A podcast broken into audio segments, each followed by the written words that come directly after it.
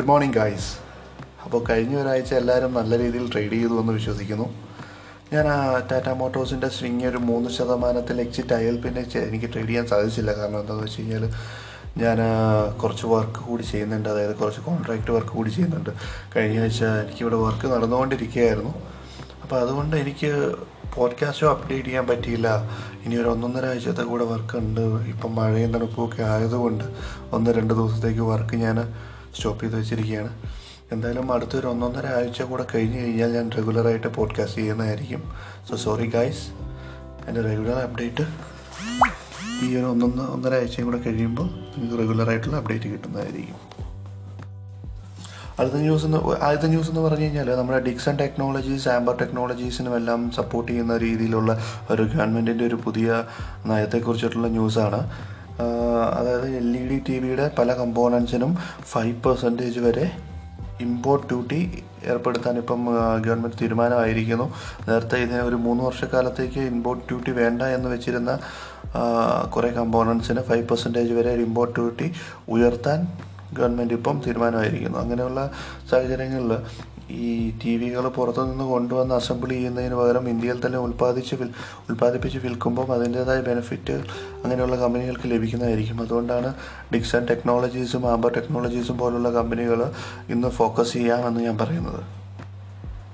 പിന്നെ കഴിഞ്ഞ ആഴ്ചത്തെ നിഫ്റ്റിയുടെ നിഫ്റ്റി ബാങ്ക് സെല്ലിംഗ് ആയിരുന്നു. ഓവറോൾ നോക്കുകയാണെങ്കിൽ നിഫ്റ്റി ബാങ്കിൽ എന്താ സംഭവിച്ചതെന്ന് വെച്ച് കഴിഞ്ഞാൽ എഫ് ടി എസ് സി നമ്മുടെ കോട്ടാക്കും എച്ച് ഡി എഫ് സി എന്നീ കമ്പനികളെ അവരുടെ ഇൻഡെക്സ് ഫണ്ടിൽ നിന്ന് പുറത്താക്കിയതാണ് കഴിഞ്ഞ ആഴ്ച നിഫ്റ്റി ബാങ്കിൽ ഇത്ര ഒരു ഓവർ സെല്ലിംഗ് നടക്കാൻ സാധ്യമായ കാരണമായത്. അപ്പം ഈ കോട്ടാക്കും എച്ച് ഡി എഫ് സിയും പുറത്തു പോയപ്പോൾ പല ഇന്ത്യൻ കമ്പനികളും അതിന് അതിന്റെ ഉള്ളിലേക്ക് കടക്കുകയും ചെയ്തു. പക്ഷേ എന്താ വെച്ച് കഴിഞ്ഞാൽ ബാങ്കിങ് സെക്ടറിന് അതൊരു അടിയായി. പക്ഷേ ഫാർമ കമ്പനീസ് കഴിഞ്ഞ ആഴ്ച നല്ല രീതിയിൽ പെർഫോം ചെയ്തു. ഫാർമ കമ്പനീസ് എന്ന് പറഞ്ഞാൽ ഡോക്ടർ റെഡീസിന്റെ ന്യൂസ് അതായത് നമ്മുടെ ഒരു റഷ്യൻ ഗവൺമെന്റിന്റെ ഫണ്ട് ഡോക്ടർ റെഡീസിലേക്ക് വന്നതും അതുമാത്രമല്ല ഈ ഡോക്ടർ റെഡീസും ഒരു യു എസ് കമ്പനിയും തമ്മിലുള്ള ഒരു കേ ഡിസ്പ്യൂട്ടിന് ഡോക്ടർ റെഡ്ഡിക്ക് ഫേവറബിളായിട്ട് ഒരു ലോ സ്യൂട്ട് നടന്നതും എല്ലാം കഴിഞ്ഞ ആഴ്ച ഡോക്ടർ റെഡീസിന്റെ ഒരു ഷെയർ പ്രൈസിൽ ഒരു ട്വന്റി പെർസെന്റേജ് അടുത്ത് റാലി നടക്കാൻ നടക്കുന്നതായിട്ട് നമുക്ക് കാണാൻ സാധിച്ചു. പിന്നെ വെള്ളിയാഴ്ച നിഫ്റ്റി എൻഡായത് പതിനൊന്ന് അഞ്ഞൂറ്റി എഴുപത്തി അഞ്ചിനാണ് നിഫ്റ്റി പതിനൊന്നായിരത്തി ഇരുന്നൂറ് പതിനോരായിരത്തി എണ്ണൂറ് എന്നീ ഒരു ലെവലിൽ കൺസോളിഡേറ്റ് ചെയ്യാനാണ് സാധ്യത. പിന്നെ കഴിഞ്ഞ ദിവസത്തെ ആ ഒരു വീഴ്ചയ്ക്ക് മുമ്പ് നിഫ്റ്റി പതിനൊന്ന് അഞ്ഞൂറ്റി അറുപത് വരെ പോയിരുന്നു. അവിടെ നിന്നാണ് പിന്നെ അതൊരു ആക്ച്വലി ആ പതിനൊന്ന് അഞ്ഞൂറ്റി അറുപത് എന്ന് പറയുന്നത് ഒരു ഒരു റെസിസ്റ്റൻസ് ആയിരുന്നു. അതിനെ ബ്രേക്ക് ചെയ്ത് പതിനൊന്ന് അറുന്നൂറ് അടുത്ത് ചെന്നിട്ടാണ് പിറ്റേ ദിവസമാണ് നിഫ്റ്റി ഫോൾ ആയത്. അപ്പോൾ നമ്മൾ ആ റെസിസ്റ്റൻസ് കവർ ചെയ്തപ്പോൾ ഞാനൊക്കെ വിചാരിച്ചത് നല്ലൊരു ബുൾ റണ്ണിലേക്കുള്ളൊരു എൻട്രി ആയിരുന്നു എന്നാണ് വിചാരിച്ചത്. പക്ഷേ വെരി നെക്സ്റ്റ് ഡേ നിഫ്റ്റി താഴേക്ക് പോരുകയായിരുന്നു. ഞാൻ പറഞ്ഞ പോലെ എഫ് ടി എസ് സിയുടെ ആ ഒരു ഇൻഡെക്സ് ഫണ്ട് ഇൻഡെക്സിൽ നിന്ന് നമ്മുടെ കോട്ടക് മഹീന്ദ്രയും എച്ച് ഡി എഫ് സി ബാങ്കും പുറത്തേക്ക് വന്നതാണ്. അതിന്റെ ബാങ്ക് നിഫ്റ്റി താഴേക്ക് പോയതാണ് ഇതിനൊരു കാരണമായത്. പക്ഷേ ബാങ്ക് നിഫ്റ്റി ഇപ്പോൾ നോക്കുകയാണെങ്കിൽ bank Nifty two hundred D M എയുടെയും താഴെ വന്ന് ഫിഫ്റ്റി ഡി എം എയുടെയും താഴെ വന്ന് ബാങ്ക് നിഫ്റ്റി ഈ ഈ ഒരു സൈക്കോളജിക്കൽ ലെവൽസിന്റെ എല്ലാം താഴെയാണ് നിൽക്കുന്നത്. ഇപ്പോൾ അടുത്ത ആഴ്ച ആ മൊറട്ടോറിയത്തെ സംബന്ധിച്ചിടത്തോളം ഒരു ഡിസ് ഒരു ഹിയറിംഗും കൂടെ കോടതിയുടെ കഴിഞ്ഞ് കഴിഞ്ഞാൽ ബാങ്ക് നിഫ്റ്റി ഏത് ലെവലിലേക്ക് വരുമെന്ന് നമുക്ക് പ്രതീക്ഷിക്കാൻ പറ്റില്ല. ഫേവറബിൾ ആയിരിക്കുമോ ബാങ്ക്സിന് അതോ അൺഫേവറബിൾ ആയിരിക്കുമോ എന്നുള്ളത് നമുക്ക് കണ്ടു തന്നെ അറിയണം ആ ഒരു ലോസ് ആ ഒരു ഹിയറിംഗ് കഴിയുമ്പം.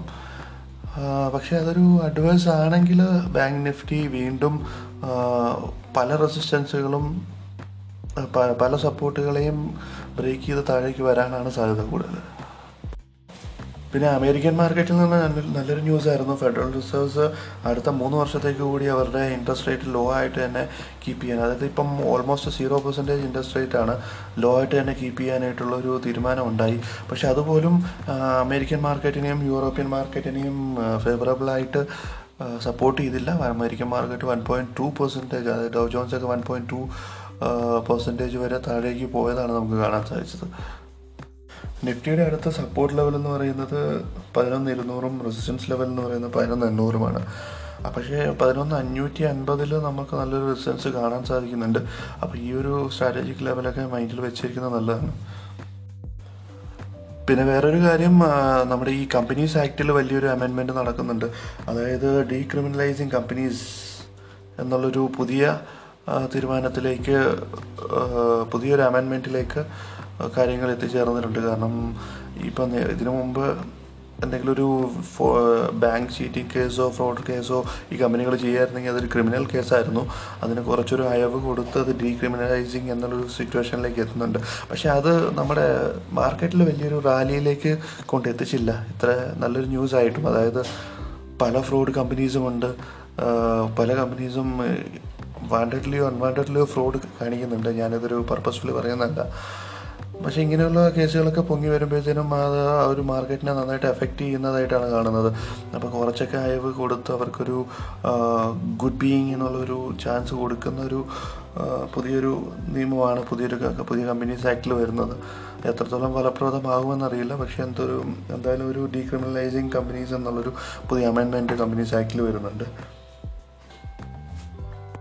പിന്നെ മണപ്പുറം ഇന്ന് നോക്കാവുന്ന ഒരു സ്റ്റോക്കാണ് മണപ്പുറത്തിന്റെ ഫൗണ്ടർ ഇരുപത്താറ് ലക്ഷം ഷെയർസ് പ്ലജ് ചെയ്തിരുന്ന ഷെയർസ് തിരിച്ചെടുക്ക എടുത്തതായിട്ട് നമുക്ക് ന്യൂസ് അറിഞ്ഞ അറിയാൻ സാധിച്ചു. അപ്പോൾ ഇന്ന് മണപ്പുറം നൂറ്റി മുപ്പത്തി ഒന്ന് അൻപത് എന്നുള്ളൊരു റേഞ്ചിന് മുകളിലേക്ക് പോവുകയാണെങ്കിൽ ആ ഒരു അതൊരു റെസിസ്റ്റൻസ് ലെവലാണ് അതിന് മുകളിലേക്ക് പോവുകയാണെങ്കിൽ നൂറ്റി മുപ്പത്തൊമ്പത് വരെ ഒരു റാലി കിട്ടാൻ സാധ്യതയുണ്ട്. പക്ഷെ ഞാനിതൊക്കെ പറയുന്നത് ജസ്റ്റ് നിങ്ങളുടെ ഒരു നിങ്ങൾക്ക് പഠിച്ചിട്ട് ചെയ്യുക. കാരണം അല്ലാതെ എന്റെ വാക്ക് കേട്ടിട്ട് നിങ്ങൾ ആ ഒരു ലെവലിന് മുകളിൽ നിങ്ങളത് വാങ്ങി നിങ്ങൾ ലോസ് ഒക്കെ ആണെങ്കിൽ എനിക്ക് അതിൽ ഉത്തരവാദിത്വം പറയാൻ സാധിക്കില്ല. എന്തായാലും ഞാനൊരു ലെവലിൽ എന്റർ ചെയ്യാൻ വേണ്ടി നോക്കി നിൽക്കുക നിൽക്കുന്ന ഒരു ലെവലാണ് പിന്നെ നമുക്ക് വേറെ കാര്യം കാണാൻ സാധിച്ചത്. റുപ്പീസ് ഡോളറിനെതിരെ സ്ട്രോങ് ആയിട്ടും നമ്മുടെ ഐ ടിയും ഫാർമയും പെർഫോം ചെയ്യുന്നതാണ് കാണാൻ സാധിച്ചത്. സാധാരണ ഗതിയിൽ റുപ്പി റുപ്പീസ് സ്ട്രോങ് ആകുമ്പം ഐ ടിയും ഫാർമ കമ്പനീസും താഴേക്ക് വരാറാണ്. പൊതുവേ ഉള്ളൊരു ട്രെൻഡ് എന്ന് പറഞ്ഞു കഴിഞ്ഞാൽ കാരണം എന്താണെന്ന് വെച്ച് കഴിഞ്ഞാൽ അത് അവരുടെ ഏണിങ്സിനെ ബാധിക്കുന്ന കാര്യമാണ്. കാരണം അവർ ഡോളറിൽ നിന്ന് റുപ്പിയിലേക്ക് കൺവേർട്ട് ചെയ്യുമ്പോഴത്തേനും അവർക്ക് അതിന്റെതായ വ്യത്യാസം വരുന്നത് കൊണ്ടാണ് അത് അവരുടെ ഏണിങ്സിനെ ബാധിക്കുന്നു എന്ന് പറയുന്നത്. പക്ഷേ വരും ദിവസങ്ങളിൽ റുപ്പി സ്ട്രോങ് ആകുകയാണെങ്കിൽ ഐ ടി കമ്പനീസിൽ അതിന്റെ ഒരു എഫക്റ്റ് കാണാൻ സാധ്യതയുണ്ട്. ഐ ടി കമ്പനീസ് കുറച്ചൊന്ന് കറക്റ്റ് ചെയ്യാനുള്ള സാധ്യത കൂടുതലാണ്.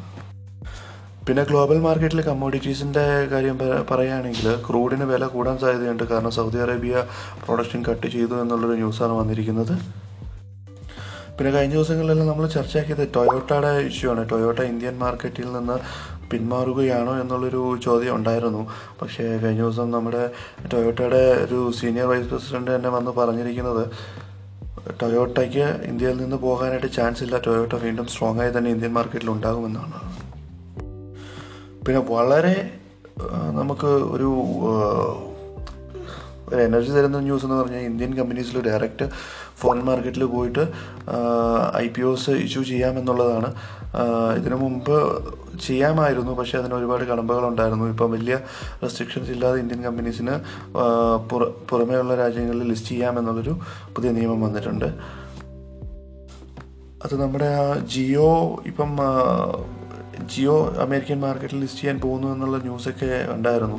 അതുമായിട്ട് കൂട്ടി വായിക്കുമ്പോഴത്തേനും ജിയോയ്ക്ക് ഫേവറബിൾ ആയിട്ടാണോ ഇങ്ങനെ ഒരു നിയമം വന്നതെന്ന് കൂടി നമ്മൾ ചിന്തിക്കേണ്ടതുണ്ട്. അപ്പോൾ ഇതൊക്കെയാണ് ഇന്നത്തെ മാർക്കറ്റ് ന്യൂസസ് അപ്പം ഇന്ന് നല്ല രീതിയിൽ ട്രേഡ് ചെയ്യുക എല്ലാവരും പ്രോഫിറ്റ് ഉണ്ടാക്കുക. നിങ്ങൾക്ക് എന്തെങ്കിലുമൊക്കെ ഡൗട്ട് ഉണ്ടെങ്കിൽ നിങ്ങൾക്ക് എന്റെ എനിക്ക് ഇമെയിൽ ചെയ്യാവുന്നതാണ്. എന്റെ email I D Sabin S A B I N Sabu at the rate Hotmail dot com